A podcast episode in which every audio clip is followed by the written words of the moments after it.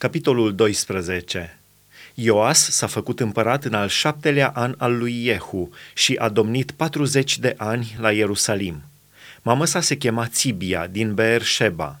Ioas a făcut ce este plăcut înaintea Domnului în tot timpul cât a urmat îndrumările preotului Jehoiada. Numai că înălțimile n-au încetat, poporul tot mai aducea jertfe și tămâie pe înălțimi.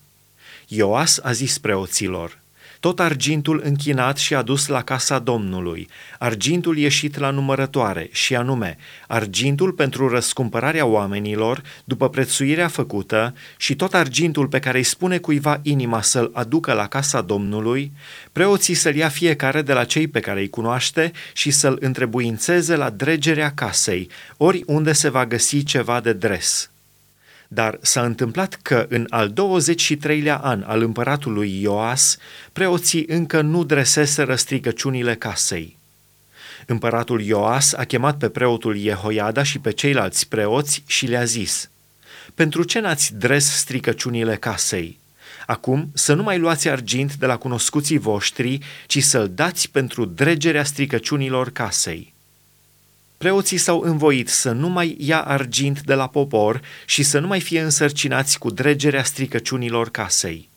Atunci preotul Jehoiada a luat o ladă, i-a făcut o gaură în capac și a pus-o lângă altar, la dreapta, în drumul pe unde se intra în casa Domnului.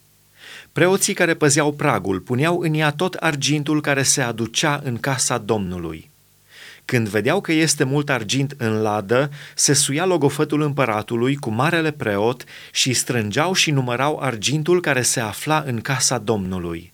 Încredințau argintul cântărit în mâinile celor însărcinați cu facerea lucrărilor în casa Domnului și dădeau argintul acesta teslarilor și lucrătorilor care lucrau la casa Domnului, zidarilor și cioplitorilor de pietre, pentru cumpărarea lemnelor și pietrelor cioplite, trebuitoare la dregerea stricăciunilor casei Domnului și pentru toate cheltuielile privitoare la stricăciunile casei.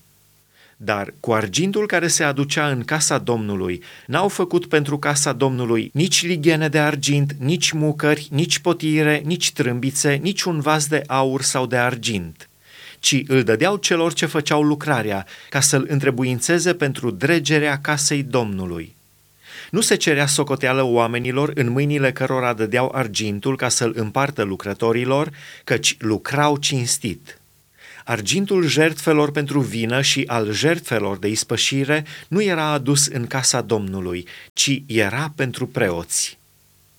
Hazael spre Ierusalim, Ioas omorât. Atunci Hazael, împăratul Siriei, s-a suit și s-a bătut împotriva gatului și l-a cucerit. Hazael avea de gând să se suie împotriva Ierusalimului.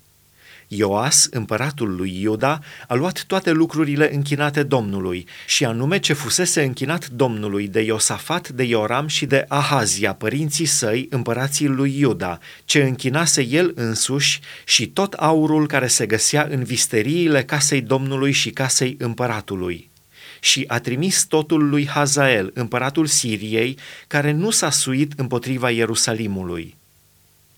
Celelalte fapte ale lui Ioas și tot ce a făcut el nu sunt scrise oare în cartea cronicilor împăraților lui Iuda?